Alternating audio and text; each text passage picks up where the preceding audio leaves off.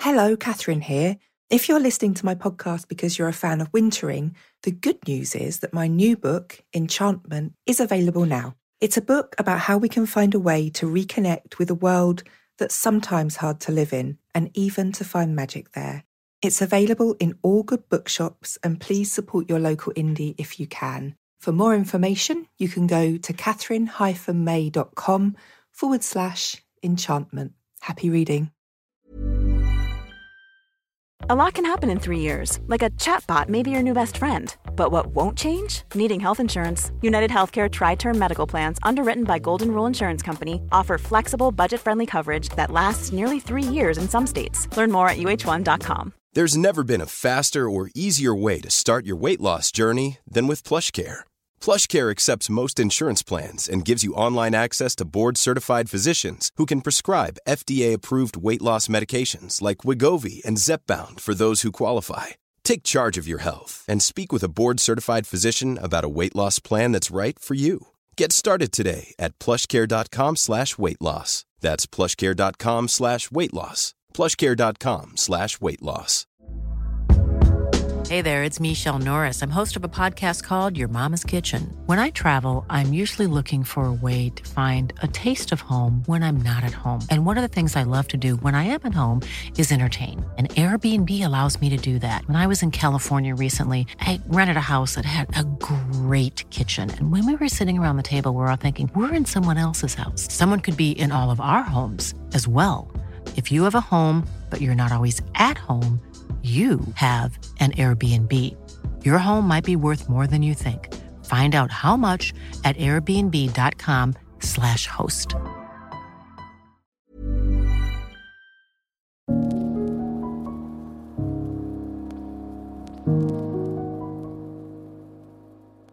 Hello, I'm Katherine May, and welcome to the Wintering Sessions, the podcast that sets out to learn from the times when life is frozen.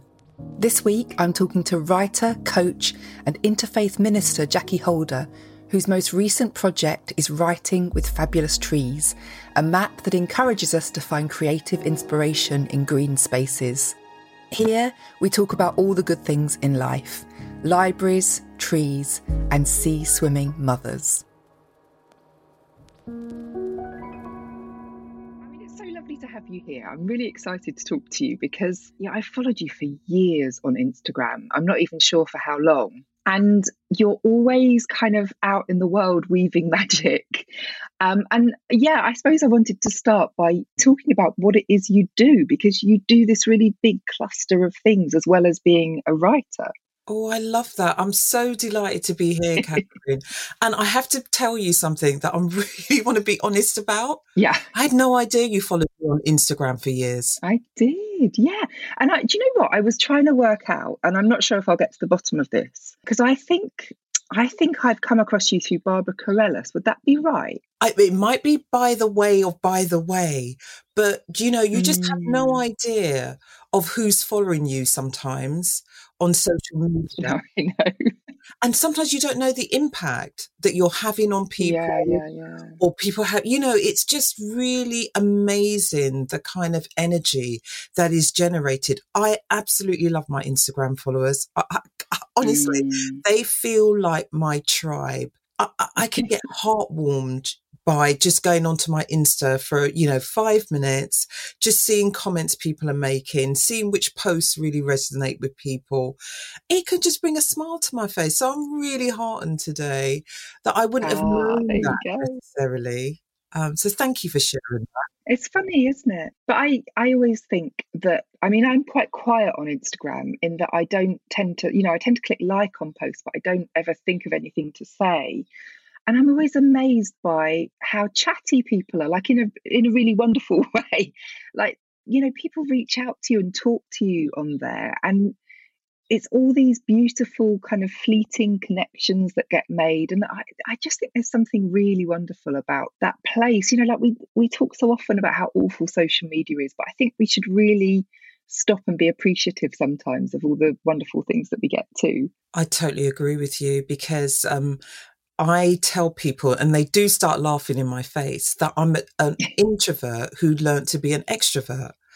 So people look at me and they think, oh, she's an absolute extrovert, but I'm not.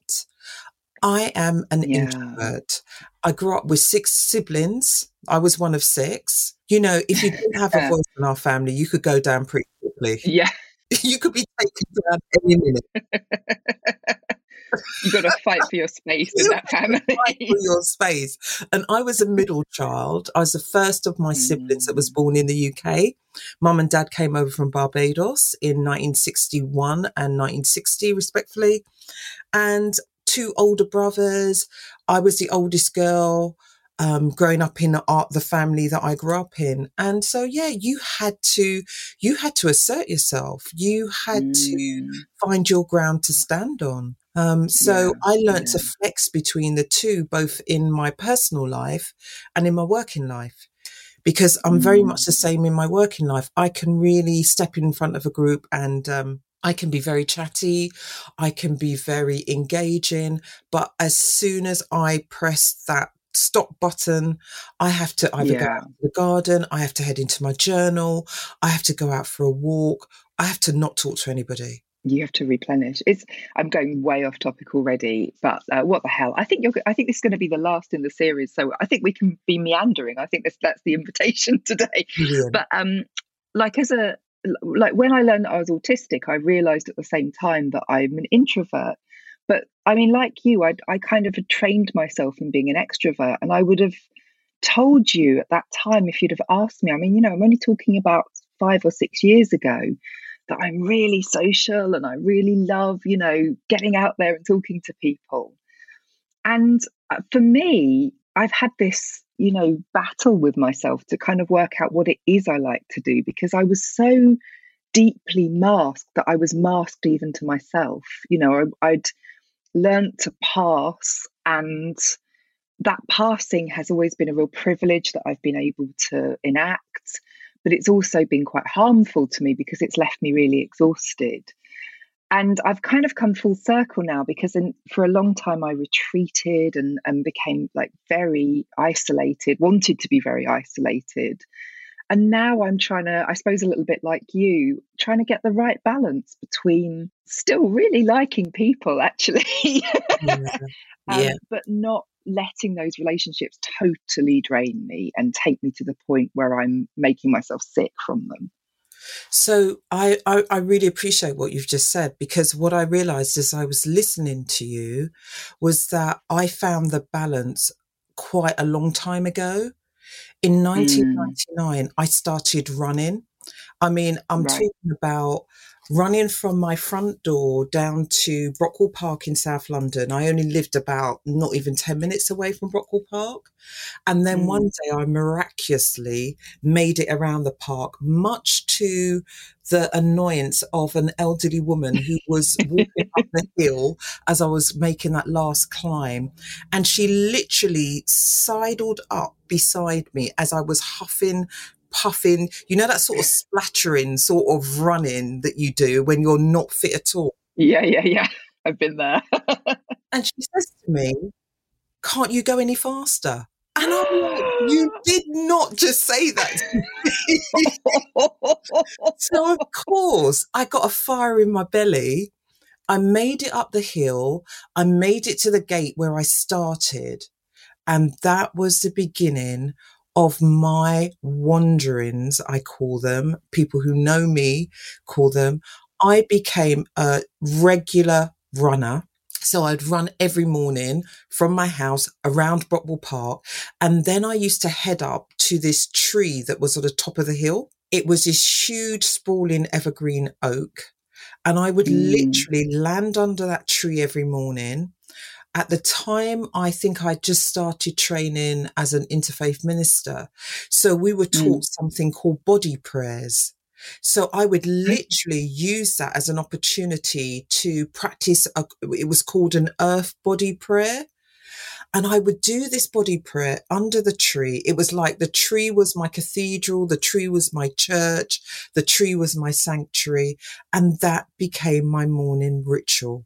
Honestly, mm. it was like mm the holiest of times during a very difficult time. Yeah, yeah, yeah. And and trees are so significant to you, aren't they? I mean, I, I want to talk a little bit about your what do you call it? A, a, map of pamphlet that you've published recently. Yeah, it's called Writing with Fabulous Trees. My writing, my writing map that I did mm. with the wonderful Sean from um, Writing Maps. He commissioned me to co-write with him the um, Writing with Fabulous Trees writing maps. And what we did, we put together 12 journal prompts that are connected to trees, parks, and green spaces. It's mm. illustrated. And the idea behind it is to, I really wanted to help people make that connection with nature meaningful and purposeful and fun mm. so that we could find a way to engage with our own narrative around nature. Yeah, yeah. Because sometimes people need almost like a, a kind of help with structuring a fascination with nature. You know, like that's how you can get started because there's that early intimidation, I think, when you want to do something, you want to forge a new relationship, you want to start a new practice, maybe. And so, and you need like a little guide to say, okay, well, look, here's some ways, here's some permission, here's some ways in. That's what I thought was really beautiful about the way you'd framed it. I could just see loads of doors opening from it. Well, that's the thing, isn't it? We we're, we're now in a culture where everything is almost like you need to be an expert or really good at something really, really quickly. Mm. And I think that often people don't know how to begin that conversation with nature. So when I ended up under that tree, what I started to realize quite quickly was what my roots were. Yeah. Where in my life was I grounded? What did I need to plant in my life so that I could remain grounded? It was almost like I could take the metaphors from the tree and I could translate those into journal prompts for myself in my journal. And because mm. I have been a very, um, I've been journaling for years, that was an easy kind of segue for me into my journal. So sometimes I would yeah. sit on the upraised roots of the tree in the summer and just sit and write in my journal afterwards because mm. I use the metaphors of, from the tree to really kind of inspire my journaling. Yeah, that's lovely. And trees just provide so many ready-made metaphors for so many you know there's a metaphor for, for all seasons in trees isn't there you know you've got, metaphor you've got... for all seasons in trees we, can, we can map our life through the seasons of trees through the seasons in nature so nature mm. and trees mm. obviously are all one they all they inhabit the same environment because if we're mm. looking at the seasons we're also looking at trees through the seasons and I think it's really important because I think often in our lives, particularly when we think about the, just the digital overload, we can become really disconnected from where we are seasonally in our lives, you know, which is why I think your book is so profound because you speak so, you name so clearly the season of wintering. And what happens yeah. to so many people, we don't want to talk about the wintering of our lives. No. we don't want to, you know, when I think about all of the examples and all of the people that you spoke about in your lives, in your book, you spoke yeah. about those places that people had to go to where they had to face some of the hard knocks of life. They had to f- face some of the difficult, turbulent things.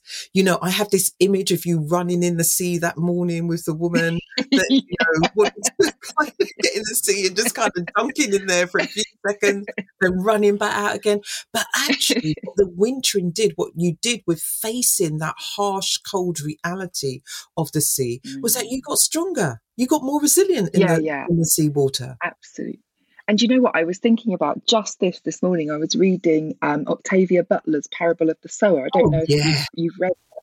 You're a fan. Absolutely. Absolutely. In my, when my 20s, I read her, her works because she was phenomenal yeah yeah and i love the way she's i think she's beginning to find some new popularity yes, but there's that whole idea that god is change that change itself is the force that you must align yourself with and that to do that you have to engage with suffering essentially and i thought god that it didn't strike me so much the first time round that I read that, but this time round, just reading it this morning, I thought, oh wow that's so so so true and it's actually what i've been kind of reaching to say in a way as well that that our our job is to align ourselves with it because otherwise we're punished by it, you know. and I, ah, oh, she's so sharp. She is so sharp, isn't it? And I love. Uh, there's a couple of things here, um, Katherine, that I'm just thinking about when you're just talking about the parable of the sower, because she was a real. She, I love the way she used her fiction to really tell very poignant life lessons, and the way she mm-hmm. weaved those through her her narratives. But there's this whole thing around we. So many people believe that if your life is smooth and secure and you're not really having upheaval in your life, that somehow you must be a good person.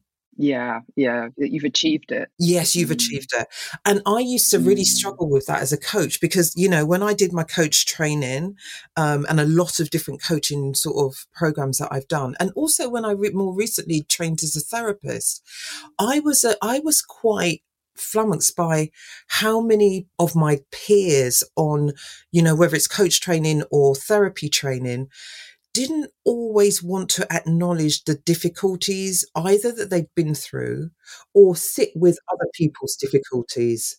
It's almost like, yes, yeah. we can train to be a coach, we can train to be a therapist, but you know, I haven't got any skeletons in my cupboard. I haven't got any stuff that I need to look at. and whereas I was always having my stuff was always hanging out. it was right, right on the table. it was right on the table. but I I find that really interesting about coaching culture. And obviously there's loads of different kinds of coaches and, and yeah. different, you know, personalities going into that. Yes. But I I feel like there is a real risk with some coaching culture and, and also kind of writing, mentoring cultures as well. I think it comes across in that there is this sense of like the coach themselves trying to project a perfect life in order to make a case for why they can help yeah. the, you know the next person along and i find that deeply problematic because i don't want to be helped by someone who hasn't had problems like i don't feel like they're going to be able to intuit what I'm going through. I want to be helped by someone that's been there already and suffered, actually. So here's the thing I found that, like yourself, I'm a prolific reader. And I imagine that lots mm. of people that listen to this podcast probably love books. And yeah, I, I so. found that when I when I used to look at the books on my shelves, the books that would always engage me, Katherine, were books where people just told me what had gone on in their lives. They didn't yeah. nice it up. They didn't sugarcoat it. They told me mm. about, you know, their mental health, their difficult relationships, their failed marriages, you know, their failures at parenthood those were the books where I thought, oh my God, I love this person because you are giving me a real sense of who you are as a human being. And then I would want to follow that person. I would want to listen to that person. I'd want to find out where they're speaking. I'd want to get them, you know, coming when I was sitting on the board of alternatives at St. James's Church in Piccadilly. I would be recommending them as a speaker to come and speak there mm. because they felt whole. Do you know what I mean? I yes. I could see yeah. myself reflected back through their lived experience. And actually, everything's very connected with this conversation. but I was I was uh, interviewed by someone the other week, and they were asking me about the return to work. And I found myself saying a very similar thing to you, which was that, like, actually, when we all go back, you know, we may go back into offices and things like that, and lots of people need that again. But I really hope that we bring our whole selves back this time. Yeah. You know, that we have really been trained to bring a part of ourselves and i i think that hits women particularly hard actually. Yeah. i think we've been trained to bring like the male the 1950s male part of ourselves into the office which assumes that everything's running like a machine in the background because there's someone looking after you. And i'm i'm just interested in hearing people's whole self whatever context it's in. I don't i don't want to keep pretending that i'm something that's actually quite flat you know that that hasn't got much depth. It's just success. It's just you know being okay well i find a real difference because you know when i think about back to a lot of coach training when we're talking about how do you be- develop trust and rapport i know that actually what i bring to my work and i will continue to bring to my work i i believe until my dying day is grit and grace they mm. are part of what makes me stand out as a coach because you know you will get my grit and you will get Yeah. the grace that sits with the grit. And I notice that that's how I really make very true, authentic connections with people very, very quickly in my work, which means that people can show up truly as they are. They can tell the Mhm. truth about what they're experiencing. They can talk about what's really, really is going on. And as one of my clients said this afternoon, she actually made me cry. I'm not sure Mm. she saw my tears. We were we were finishing. It was a final session, and um, I had said to her, "Let's think about a kind of closing ritual ceremony for us to close the session today, and the work that we've done together." So she um, decided she'd write a list of all of the things that she was taking away from the coaching. Um, and one of the things she said to me was, you know, I just love your creativity.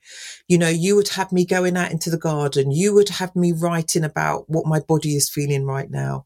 You would have me speaking out loud a mantra.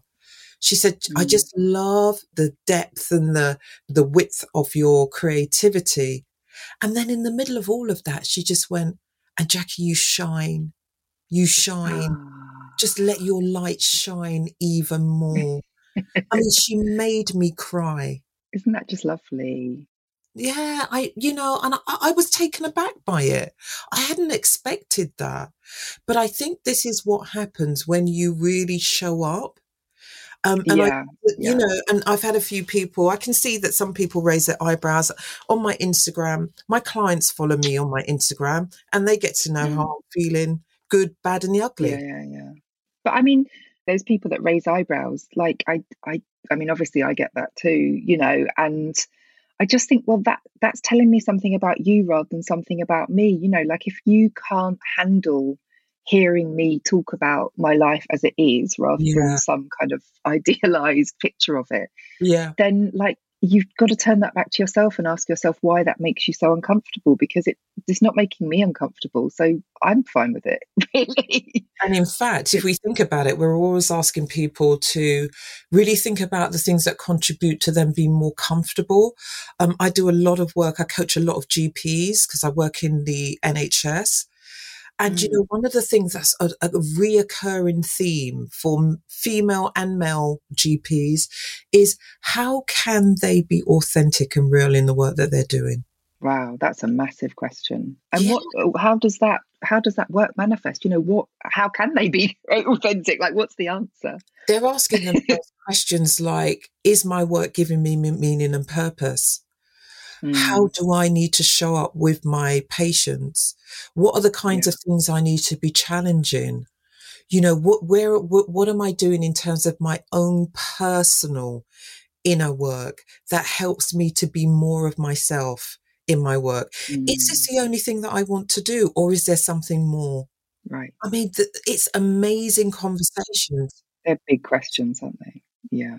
And actually I I I must be fascinating work because I imagine for people like GPs, the burden of training is so high Yeah. that by the time they get to that actual job, it must be really hard to make any major changes because you've you know you've put years into this and if that doesn't work for you somehow what do you do then Well, can I just put it another way to maybe think about Mm. it? For some people, they arrive at the end of their training and they decide that actually this isn't for them. They followed Right. a path that is has been authorized by what other people's expectations have been of who they should be and what they can Mm. do. And some some some GPs are really brave enough to decide that they want to, you know, explore another avenue. So some go off into research, some go off into teaching, some go off and work in other medical settings rather than general practice. You know, they can find different places where they can really share their skills and their knowledge. I had one GP who is, they are so connected to following their path of becoming a writer. And I have no qualms or doubts about them becoming that writer. I know they will. I know I'm going to see their book on a shelf. I, I just know it. And you know, that came out of following a spark. And having a Mm. conversation with somebody else, i.e., their coach, who was able to hold that space and say, Yes, you can do this. Yes, you can be this. Because, you know, I know that I have nurtured that writing self from a little girl of seven years old my teacher reading Enid Blyton, Famous Five, and I could not wait to finish that story after she finished reading it on Friday. I went to the brand new, fantastic library we had in um, West Norwood, where my family lived for over 40 years. Beautiful, beautiful library. And those librarians took me to a shelf, and there were over 30 Enid Blyton books. Well, I nearly fell over with excitement. I mean, I was beside myself. When they told me I could take four of those books home, I, I, I couldn't believe it. That was a starting place of my love of books. That was the birthplace of me deciding that I wanted to be a writer.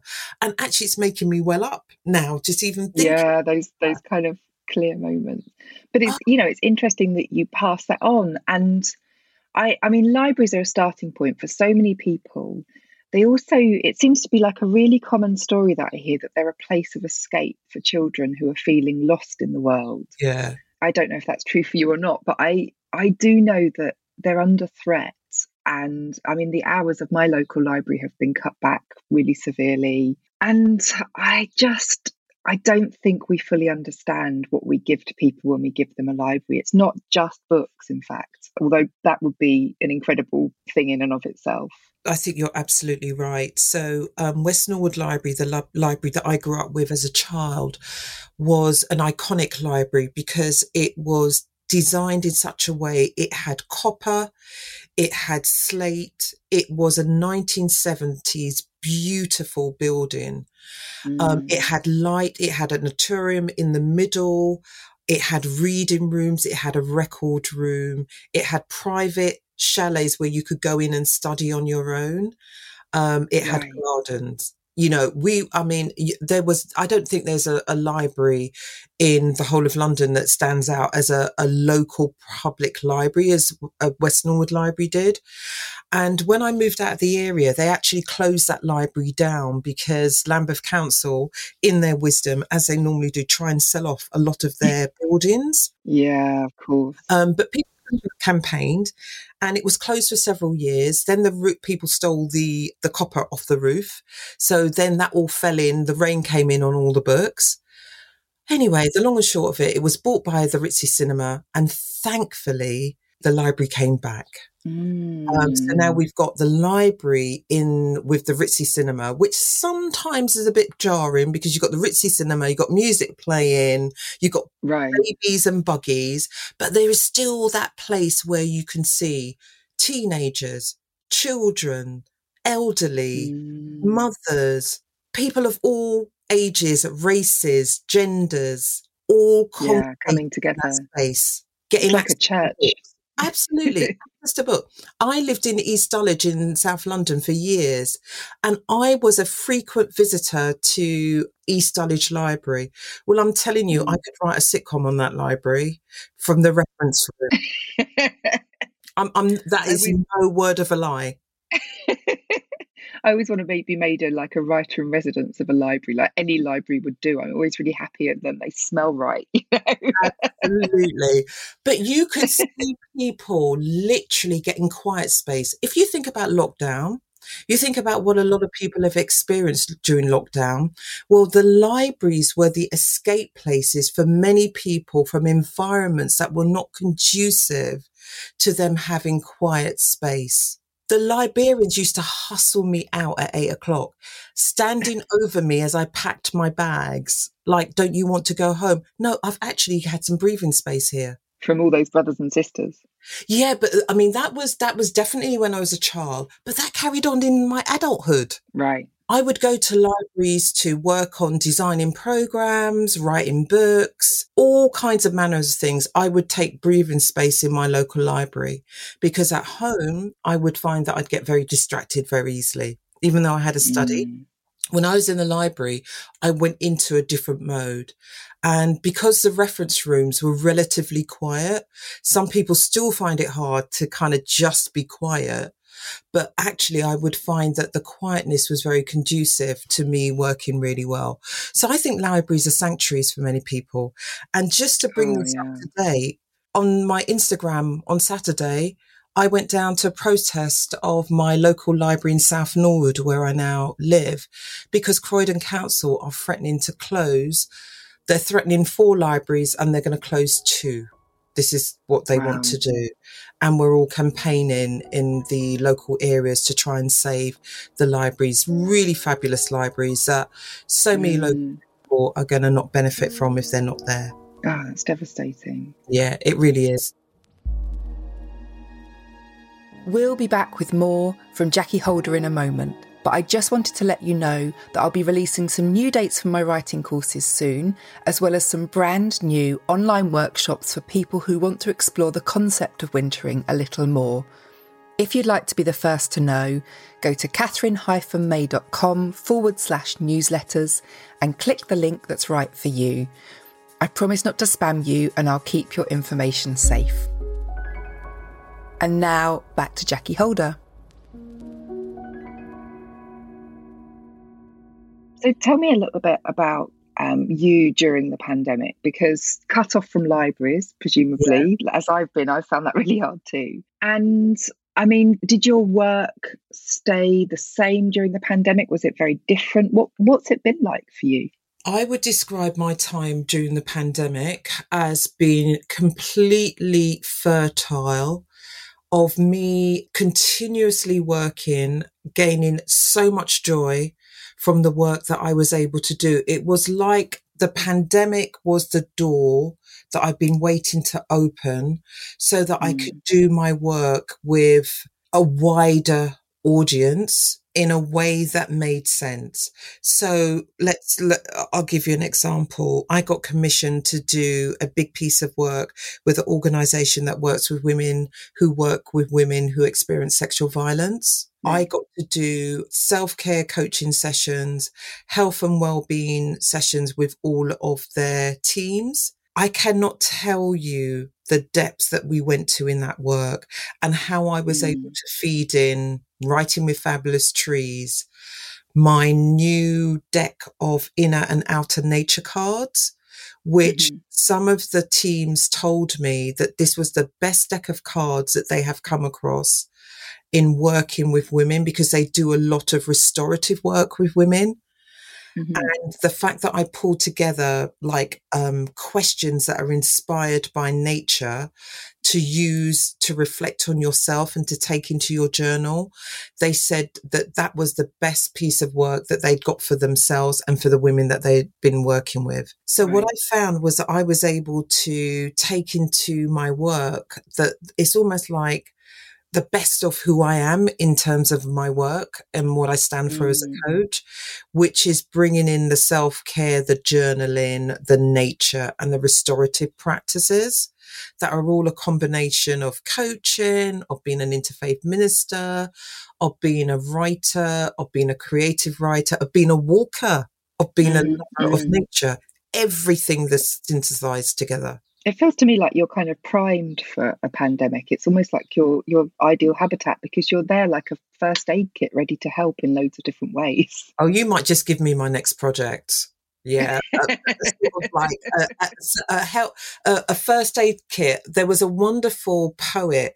Her name was Julia. I can't remember her surname, but she did a a first aid kit which included lots of poems for um, sort of nurturing your your your health, your your well being, your spirit, and your soul. I'll never forget it because she died sh- shortly after she um, created this first aid kit. But I think we need something like that. Yeah. And so yeah, and I guess all of the sort of resources that I create are first aid kits.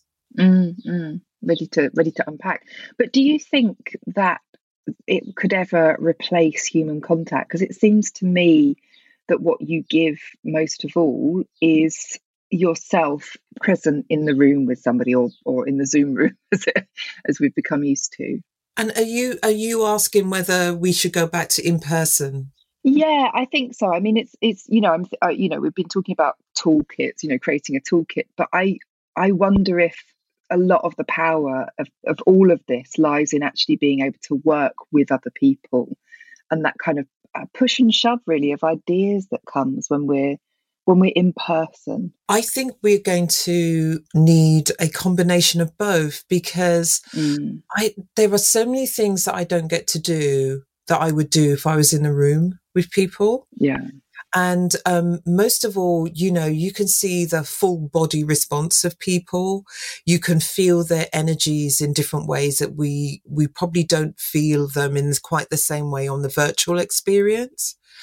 Mm. And at the same time, what has been incredibly powerful to watch and to be a part of with the virtual world is the recognition that one, you have the ability to connect with larger groups of people who would probably find it all hard to sometimes be in the same room of you as yourself. Yeah. If yeah. you're working or you're living in a different country, there is something mm. so powerful about that, that you can all be in the same space. So I think what we're really getting to harness now is how can we create a more sacred space when we are in person and when we're on yeah. Or Teams or whatever portal. Well, yeah, whatever, yeah. whatever, whatever proprietary brand of. Uh... Absolutely, whatever you're using. Um, I had a really interesting experience with that recently. Actually, I um, I attended a weekend retreat with the Zen Peacemakers, which is um, for anyone that hasn't come across them, um, a Zen Buddhist organization who have a, a, kind of mission to bear witness to some of the biggest events of suffering in world history. Yeah. Um, so they every year they run a retreat at Auschwitz where they spend a weekend oh. bearing witness to the suffering there. Yeah. Um, they run regular retreats on Native American land to bear witness to the suffering of you know displaced peoples. Um, and I attended one of their bearing witness to slavery, or to sorry, to the history of race in America retreats. Yeah. So it, it it kind of you know is rooted in slavery, but we're talking about all of the different ways that white supremacy has kind of unfolded um, over time there. And I was really, I was really unsure about it in in for loads of reasons. You know, I, am not a Buddhist for a start, so I kind of felt like would that be really intrusive of me being yeah. there but also, yeah, how much connection can you make over Zoom?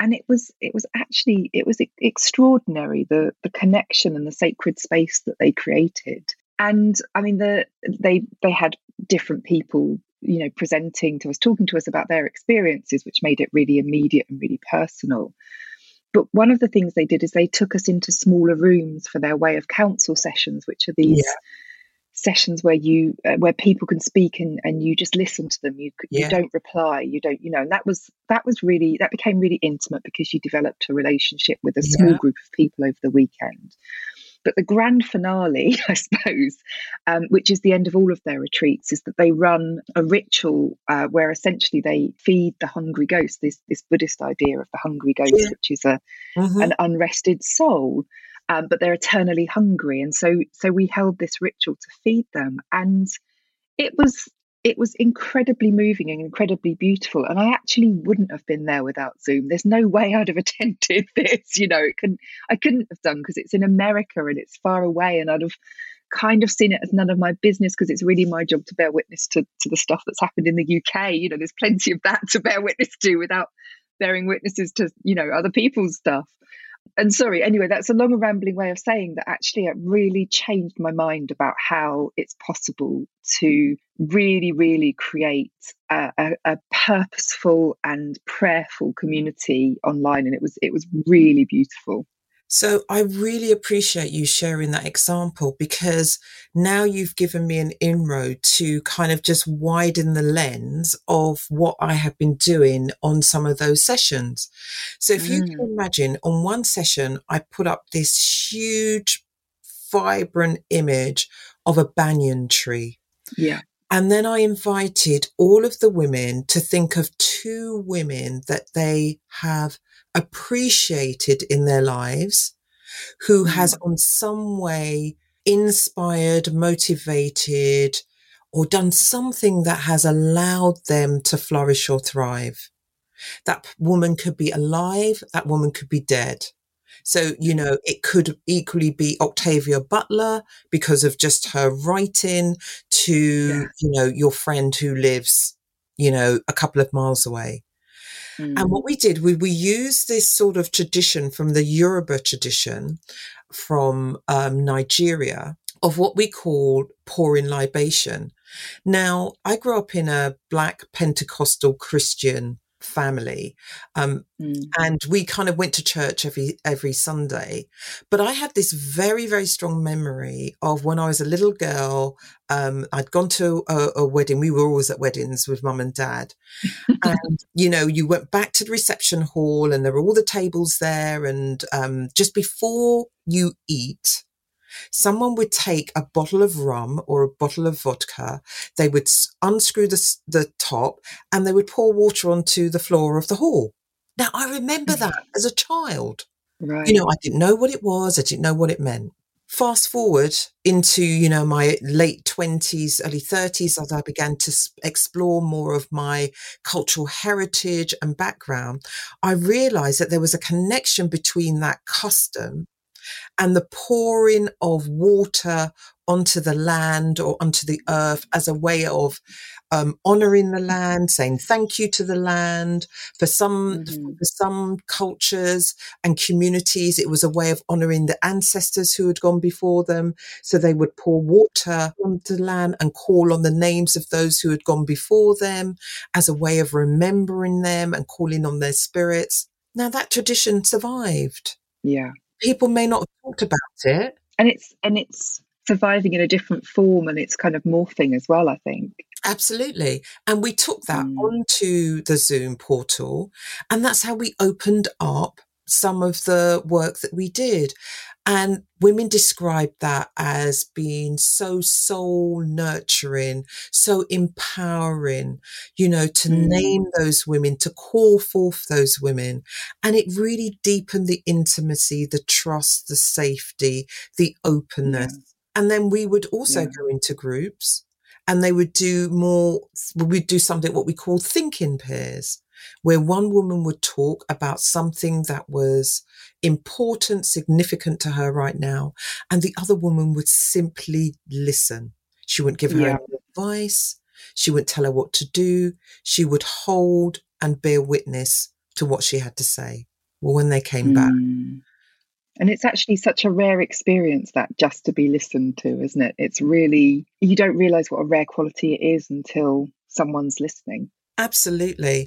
And, you know, I think about all of this, you know, when you ask that question about being in person or on in a virtual room, I love this quote from she's the African American trekker. She's set up um, a group for African Americans who go out trekking. Her name is Rue Mapp. What a fantastic name for somebody who likes mm. trekking. Rue Mapp. she says, um, when I'm when I am in nature, the trees don't know what color I am. The birds don't know what gender I am. The flowers don't know how much money I have in my bank account the moment mm. I read mm. that quote, I thought, "Oh my God, Rue, you've just you've just captured it," because that's, that's what beautiful. happened for me when I connected with the trees. I needed something external to me where I could see myself reflected back, and I could recognize myself as the whole self. That wasn't about the qualifications, wasn't about how much money I had in the bank, wasn't about status, wasn't about power, wasn't about ego, wasn't about my postcode, wasn't about the kind mm. of house mm. I lived in was about Jackee in her wholeness that knew who she was without all of those things. Yeah. And actually, I mean, I feel a little bit like we sometimes have to fight for that neutrality in nature, you know, that right for everyone to be yes. there. Maybe neutrality yeah. is the wrong word, like equality, that yeah. leveling. Yeah. Because so much of the way nature's spoken about in this country. Yeah. And I've I've been thinking about this a lot lately because I think actually like when when you read nature writing in America, there's this sense that you know that only the kind of Native American people can talk about having you know that that long-standing rootedness in the lands, and everyone else is a newcomer, which I think is quite reasonable. Um, but in this country, class becomes strongly connected to your right to be in nature because you own it a little bit or you have this what sounds like an ancestral connection, but is actually like long standing ownership and exclusion of other people. And that translates as whiteness too. And it translates as maleness quite often. Yeah. And does. I think, you know, we really have to work to assert the right of everybody to to come new to it, like for the first time, and that that relationship is just as profound and just as necessary and, and that you have every right whoever you are well, absolutely. And let's demystify some of this. So, oh, um, yeah.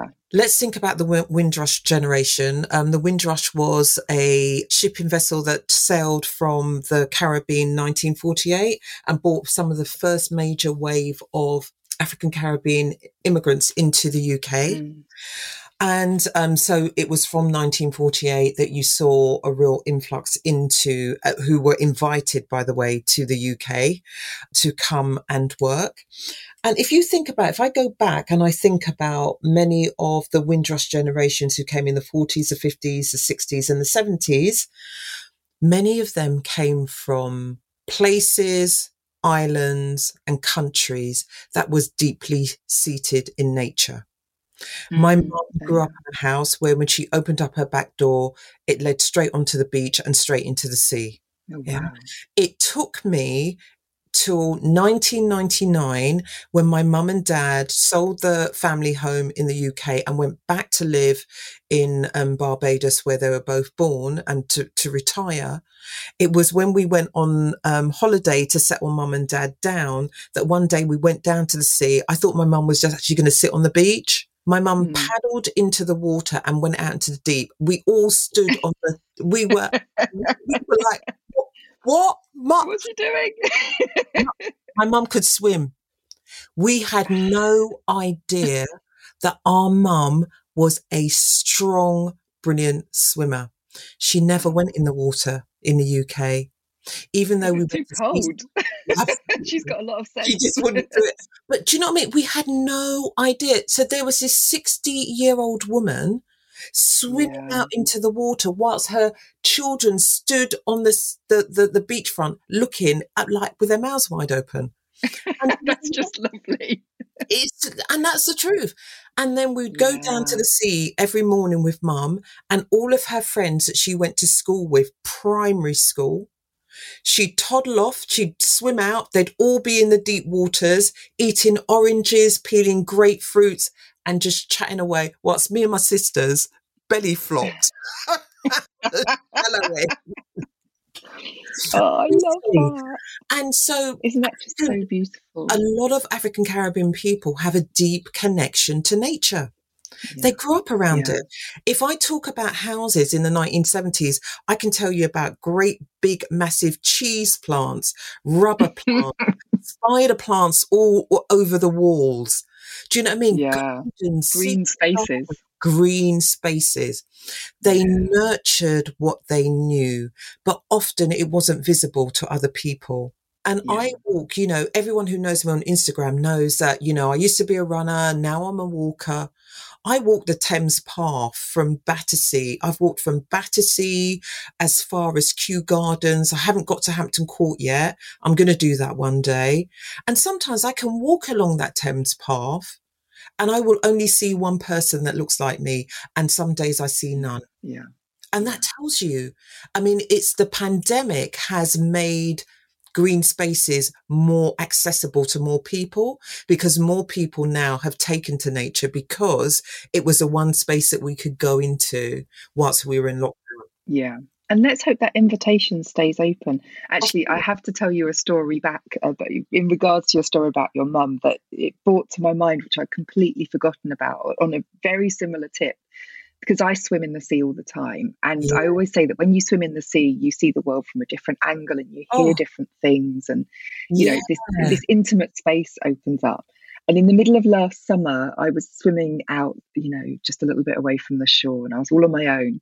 And I suddenly heard these people swimming up behind me.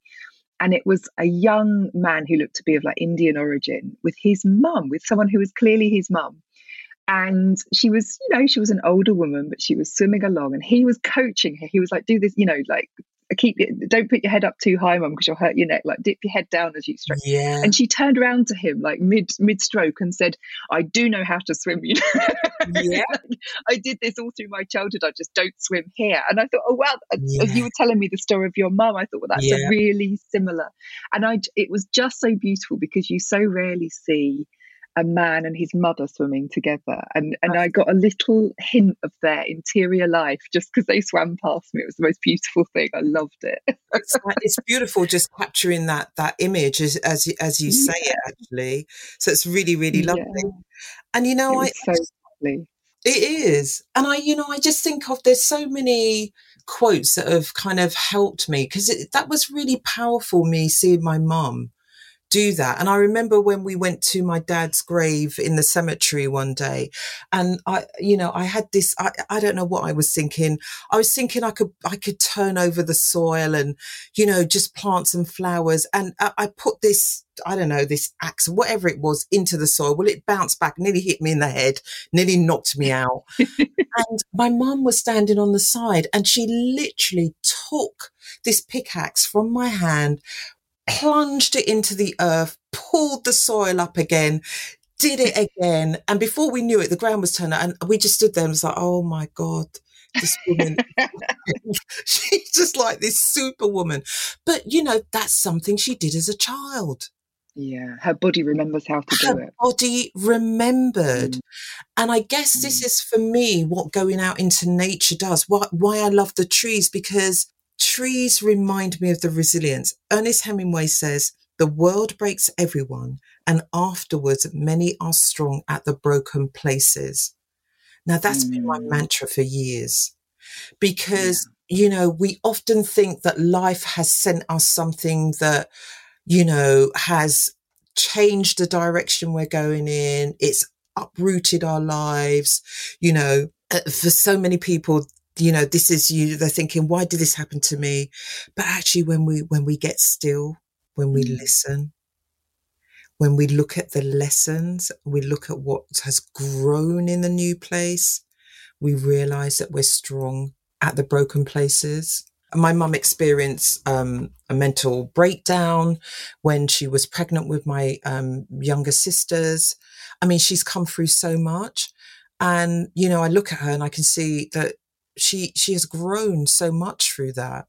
And as a woman in her late 80s, my mum is she's hilarious. You know, she's a woman who's her yeah. own voice and her own skin. And I think that's what so many of us are seeking. there is so much to be said about humor within all of this and uh, you know how often we ignore how funny people are the, the people who suffered the most are often Yeah. the funniest people and they often have immense humor listen that is a perfect place to stop but i'm going to ruin the perfect rhythm of this by asking you one final question Whi- which is only because I have a note to ask you something that you intimated to me in an email, which is about the story of an elder tree and the way that you're connected to it through your name. And I, I, I can't let you go without you telling me that.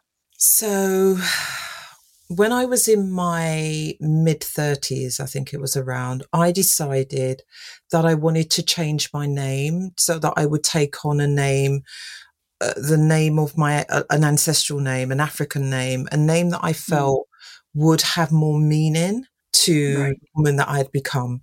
Um, that was also kind of spearheaded by the fact that I'm a, a 1960s born and everywhere in the 1960s is a Jacqueline or a Jackie. Right. So the name Right. Jackie was very, very common. And I wanted to have something that wasn't, I, did, I didn't want to have a common name anymore.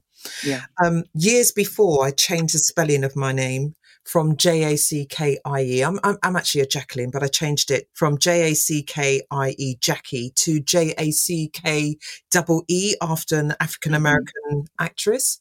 And that was quite good because people would often say, you know, that's an unusual spelling of the name Jackie.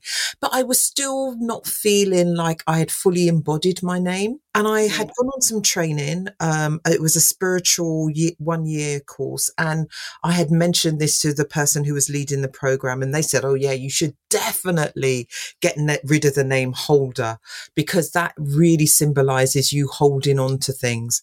And I don't know oh, wow. why, but I just had a bit of a gut reaction to that. I didn't mm. take that kindly to the way she said it. And I don't know, mm. it's almost like I thought, no, I don't want to get name the rid of the name holder. And I didn't know why, but I just noticed I had this response. Anyway, mm. fast forward a couple of years, I had agreed to meet a friend out for um, lunch one day, and we'd gone to this little park in Brixton in South London, and I had headed under, and I sat under this very it was kind of a quite a, a, short tree. And I thought, if I sit under that tree, that's really going to um, shelter me from the hot, hot mm-hmm. sun. And it was a really, really hot day. So we sat under this tree. We had a great lunch, chatting away. And when I got up, there was a sign next to the tree. And on it, it said, this tree is called an elder tree. And in the Middle Ages, it was rumored that w- women persecuted would turn themselves into elder trees. No, it said witches persecuted right, would yeah. turn themselves into elder trees. Well, of course, you know, know, right. I just had to, I don't know why. Again, I don't know why. I just had to write it down. And I did. I wrote it down on a little index card and it sat on my desk for mum's. And then I was writing my first book um, Soul Purpose. And I used to go to the same library that I mentioned earlier, East Dulwich Library. And um, around the same time, I got really interested in trees as well, and I started notice them more. But on this particular day, I'd gone to the library, and the seat that I normally sit in was taken. I was a bit put off. I was like, "Oh, that's my seat. That's where I normally write." So I had to look around and find another seat. So I did find another seat, settled in, got on with my writing. I decided I would take a break. And so I leant back and I turned behind me and it was in the reference library and there was this big, thick book sitting on the shelf. And it said, this is a book of names. Well, it actually said surnames. I thought it said names. So I thought, I'm going to look up the word Jackie. When I opened the book, I realized it was a book of surnames. So um, I thought, oh, let me look up the name holder and let me just see what that, you know, the name holder means. So I turned to the pages and there was Holder. And this is what I read. The name Holder is given to people who lived close to elder trees. Wow. That's just lovely. And it's a beautifully witchy connection as well, which makes it even better. It does. it does. And that was that that's the story of how I became connected to the elder tree and how you chose to keep your name as well, which is Absolutely. just such a perfect, perfect thing to do. Yeah. So it's, it's been so lovely to talk to you. I feel like we've covered like all the good things in life, you know, like libraries and trees and swimming mothers. swimming mothers. Yeah, it's great. It's been so lovely to talk to you. It's been like sitting around a campfire, having, you know, one of those conversations that's just so heartwarming. Oh, I could do with more of them at the moment. It's really Absolutely. no, it's been lovely. And I, I feel like I've learned such a lot in this short time. So thank you. So lovely.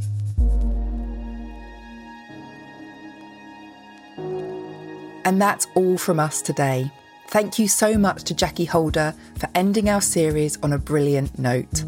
Writing with Fabulous Trees is available in all good bookstores or directly from jackeeholder.com. And you can follow Jackee on Instagram or Twitter. Links are in the show notes. And that's all from the wintering sessions for now. Thank you so much for listening and for all your lovely comments, and of course to my brilliant guests but most of all to the producer Buddy Peace, who also composed the theme music, and to Megan Hutchins for making sure that everything hangs together. I hope to see you for a new season soon, but bye for now. The Wintering Sessions is produced by Buddy Peace. You can buy Wintering, The Power of Rest and Retreat in Difficult Times, in all good bookshops.